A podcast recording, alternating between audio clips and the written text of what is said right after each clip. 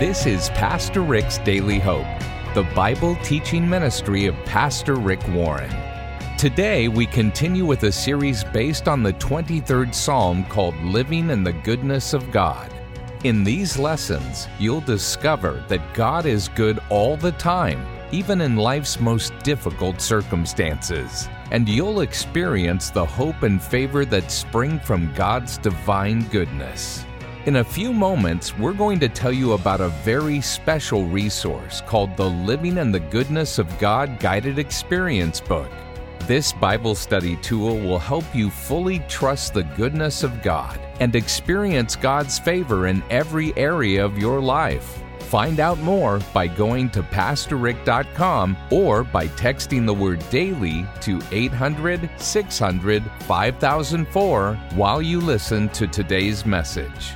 Right now, here's Pastor Rick Warren with part one of a message called The God of My Valleys. Today, we continue in our series through Psalm 23 on living in the goodness of God. You pull out your message notes. You know, there's an old Arab proverb that says, All sunshine and no rain makes a desert. Life is a mixture of good times and bad times, ups and downs, highs and lows, mountains and valleys. And Today, I want us to look at the theme of the God of my valleys, the God of my valleys. Even in our darkest days, God says, I'm there, and I'm there with you. Now, we've been memorizing Psalm 23, and we're down to verse 4 now. So let's read it together. And uh, with great enthusiasm, you've probably got a lot of it memorized down. If you say a thee or a thou because you memorize it in King James, that's perfectly fine. All right, let's say it together. The Lord is my shepherd. I have everything that I need. He makes me lie down in green pastures. He leads me beside still waters. He restores my soul. He leads me in the right path for his name's sake. And even when I walk through the valley of the shadow of death, I will fear no evil, for you are with me. Very good class. You, you all get an A and you all get a cookie. Now, this phrase, even though I walk through the valley of the shadow of death, there's actually a canyon in Israel called the Valley of the Shadow of Death. I'm sure David had been through it many, many times. Some of these canyons were very narrow at the bottom and could be 800 feet tall. And so when you're looking up on either side, the only time you'd get the sun is actually at noonday. And so in the middle of the day, you could be in the bottom of this canyon and not see the sun because the, the walls were so tall and the, the, the canyon was so narrow, the sun only shines when it's right overhead. And it would be in shadows most of the day. Yea, even though I walk through the valley of the shadow of death, I will fear no evil, for you are with me. Now, that word valley got me to thinking this week about the God of my valleys. You know, about 2,900 years ago, there was a king in Israel. His name was Ahab. And um, the Syrian army decided they were going to depose Ahab.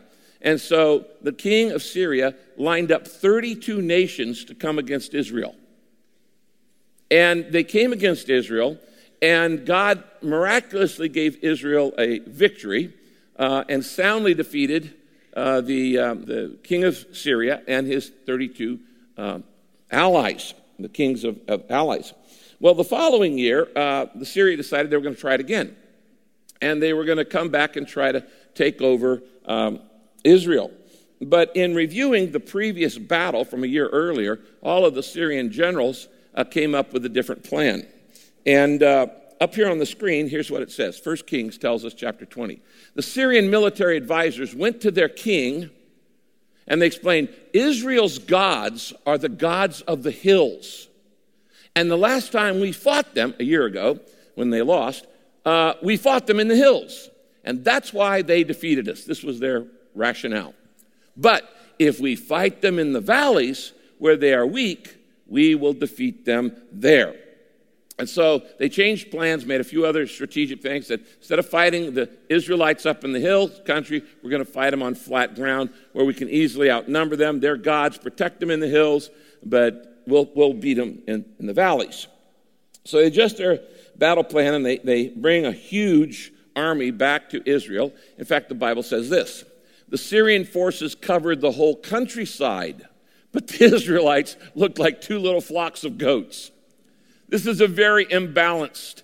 Uh, there are maybe 100,000 uh, troops coming against Israel. Israel has at the most 7,000. So it, it's going to be a slaughter. It's going to be a slaughter. But that's not the end of the story. Uh, then uh, defeat looks inevitable, but God has something to say about this. In 1 Kings chapter 20, verse 28, it says this Because the Syrians, God says this, because the Syrians think that I'm only the God of the hills and not the God of the valleys, I'm going to give you victory over this huge army so everyone will know that I am the Lord. Now, I can summarize everything we're going to look at today in this sentence God is God, not just of your mountaintop experiences, He's the God of the valleys too. God says, I am the God of the valleys. I'm not just the God of the good times in your life. I'm not just the God of the happy times in your life. I'm not just the God when everything's going smooth. I'm the God of the valleys too. Now, the valley in Scripture literally means a valley, but is also a metaphor for difficult times. The Bible talks about the valley of troubles. That's Achor. The Bible talks about the valley of weeping. There's all kinds of metaphors. Valleys are a symbol of difficult times in your life in the Bible. And God says, I'm not just the God of the mountaintops, the peak experiences in your life. I am the God of the valleys. In the times of darkness, the times of despair, the times of defeat, the times of discouragement. Because the truth is, most of your life and my life are not lived on the mountaintops. When you're in a mountaintop experience, the, it's, the view is great. Okay? Uh, they give you a great view, but mountain peaks are far and few. Most of the time, you live your life uh, in the valleys. You know, I get thinking about this today. I've spent most of my life geographically living in valleys. I was born in the Silicon Valley. I was born in San Jose, uh, and I, I grew up in the Silicon Valley. Uh, and then uh, my dad moved our family to the Willamette Valley up in, in Oregon, and we lived there. And then we moved from the Willamette uh, uh Valley back to Mill Valley, uh, where we lived in Mill Valley in Northern California. And from there, we moved to a little tiny village in the Redwoods called Redwood Valley, 500 people in, the, in this little town. And I lived, grew up in Redwood Valley and then for the last 37 years, I've been in the Saddleback Valley. so I've been in the valley my entire life when I think about it. Uh, very few times have I actually been on the mountaintops. Now, what I want us to do uh, this weekend are three things. Look at what the Bible says about what we know about valleys. Even though I walk through the valley of the shadow of death, I will fear no evil, for you're with me. What do we know about valleys? And then I want us to look at what kind of valleys to expect. And then finally, I want us to look at what do you need to remember. I don't know what kind of valley you're going through right now. It may be a financial valley. You're going in a real tough spot. Maybe you're in a relational valley. Maybe you're going through a physical illness and a valley of, of disease or, uh, or sickness. Uh, whatever kind of valley you're going through, you're going to need this message. So if ever you needed to take notes, it's this weekend. Okay, let's look at this. First, let's talk about what do we know about valleys. And the Bible tells us a lot, and of course, experience tells us a lot. You might want to write these two or three things down. First, we know that valleys are a part of life. Okay? They're a part of life. They're, in other words, they're, they're inevitable. They're part of normal life. You can't avoid them. They're going to happen. You can count on them. Uh, you either just came out of a valley or you're in the middle of one right now, or you're headed into another one. Because that's what life is all about. So don't be shocked, don't be surprised. You're going to go through valleys in your lifetime. You're not always on the mountaintop. Uh, the only question is not if you're going to go through a valley, it's just when. When. Uh, and you're going to experience disappointment in life. You're going to experience defeat. You're going to experience uh, distractions and disturbances and despair and, and depression. Uh, it, it's a normal part of life. Valleys are a part of life. And God's plan for your life actually contains both hills and valleys. They're part of the plan. Look at these scriptures Deuteronomy 11 11. The promised land, God says to those who are going, about to get it, the promised land you're about to enter is a land of hills and valleys. Now, what does this mean? Well, metaphorically, what it means is that even when you're in the center of God's will, valleys are part of the plan. You can be in the promised land, and it's not all mountaintop. When you go through the valleys of life, that's part of God's plan for your life. And the promised land includes hills and valleys. 1 Peter 4:12 says this, "Don't be surprised when you are tested by troubles or painful suffering as if something unusual has happened to you." Don't, don't be surprised. They're, they're, a part of life. They are inevitable. All right? He says it's, it's going to happen. So you don't say, why me? You say, why not me? I, I'm alive. You have problems in your life not because you're a bad human, you have problems in your life because you're a human. Even the, even the promised land has hills and valleys. Don't be surprised by troubles as if something unusual is happening to you. Second thing we know is that valleys happen to everybody.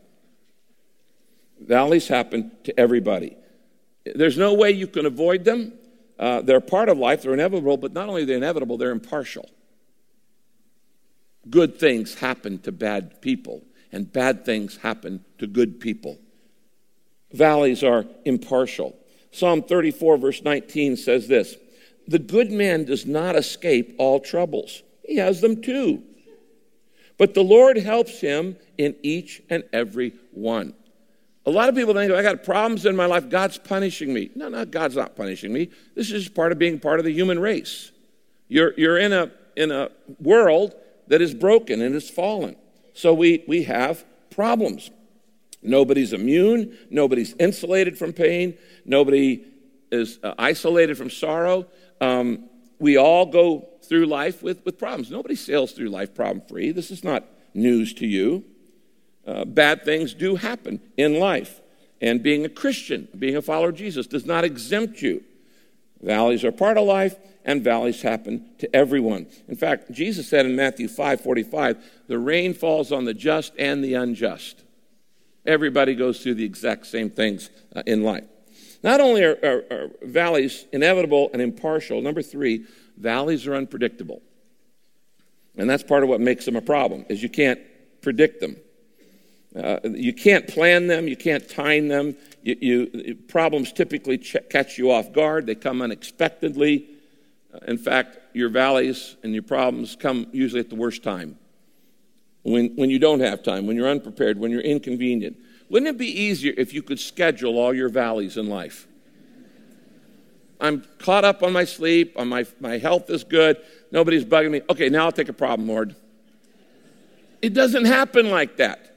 They're un- inevitable, they're impartial, and they are unpredictable. Have you ever noticed how quickly a good day can become a bad day. One phone call. One phone call. Disasters come quickly. Tragedy comes quickly. Accidents come quickly. None of us know what's going to happen this evening, much less tomorrow, or the next day, or the next day after that. In an instant, everything can change. You can have uh, somebody makes a decision you had nothing to do with, it, and all of a sudden your life's thrown upside down.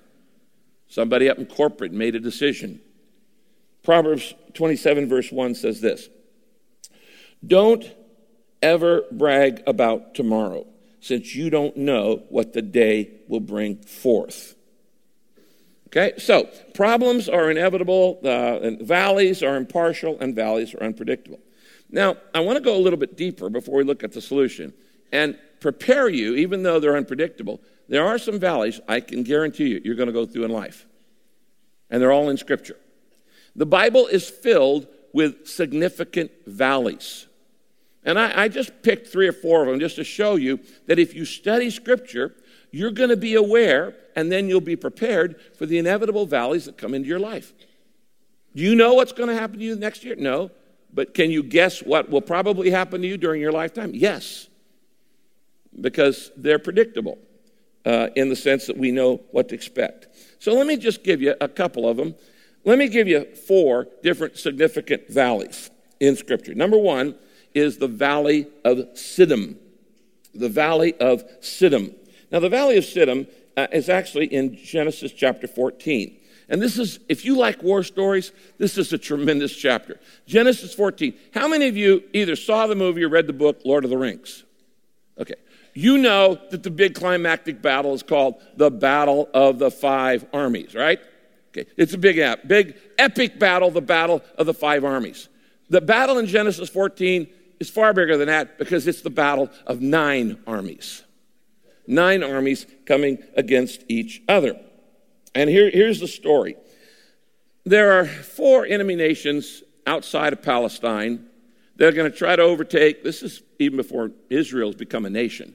Four enemies outside is going to try to take over five tribes inside. So it's five armies fighting for their life and their freedom against four armies coming from the outside who happen to be bigger. And the story goes like this look up here on the screen. Uh, then the four kings of Shinar, by the way, Shinar is now called Babylon. It wasn't called this back in those days. But uh, the king of Babylon, uh, the king of Elasar, Elam, and Golem, Goim, uh, these four kings went to war against the five kings of Sodom, you've heard of that one, Gomorrah, you heard of that one, and three other cities. Now, the five kings joined forces in the valley of Siddim. This is the first valley that I want you to understand. You're going to go through the valleys of Siddim. The valley of Siddim, which is now the Dead Sea. So it got wiped out. Remember, fire and brimstone came and wiped out Sodom and Gomorrah. It's now called the Dead Sea. Okay? The five kings joined forces there in the valley of Siddim, which is now the Dead Sea. For 12 years, they'd been oppressed by other kingdoms, so in the 13th year, they rebelled. And then it says, But in the 14th year, their oppressors recruited his allies to team up and reconquer the land. So they, after being oppressed for 12 years, said, We're not paying any more taxes, forget you guys. And so now uh, the guys said, Yeah, you are going to pay taxes. And these four armies come against five armies. So the nine armies fought in the valley of Siddim. Now, what happens here next is uh, why it's important to you. In verse 10, it says this uh, Now, this valley was full of sticky tar pits. And when the kings of Sodom and Gomorrah tried to run away from the battle, they slipped and they fell and they got stuck in the pits. So the two kings of these cities are stuck in these tar pits. So the invaders plundered the cities of Sodom and Gomorrah, and they took everything they had, and they also captured Abraham's nephew, Lot, who was living in Sodom. Now, I'm not going to go into this part of the story, but Abraham later goes back. He goes to war against these guys, uh, frees his nephew, and, and gets the cities all their, their loot back. But the point I want you to understand here is that it says they slipped and fell in the tar pits. In the tar pits. What are they, what are they talking about there? Well, there's kind of bitumen in, um, in the area, and they got stuck. Now, how do you end up in this kind of valley? What, this kind of valley, the valley of Siddim? Well, you do what these kings did. They ran away from something. And while they were running away, they slipped. And when they slipped, they fell. And when they fell, they got stuck. Has that pro- process ever happened to you in life? Yes. When you run away from something, maybe a responsibility, and then you slip, and then you fall, and then you get stuck. And this valley is a slimy, dark tar pit area where you stumble falls. I want you to write this down. Siddim is the valley of failure. You're going to go through this in your life. You're going to have failures in your life.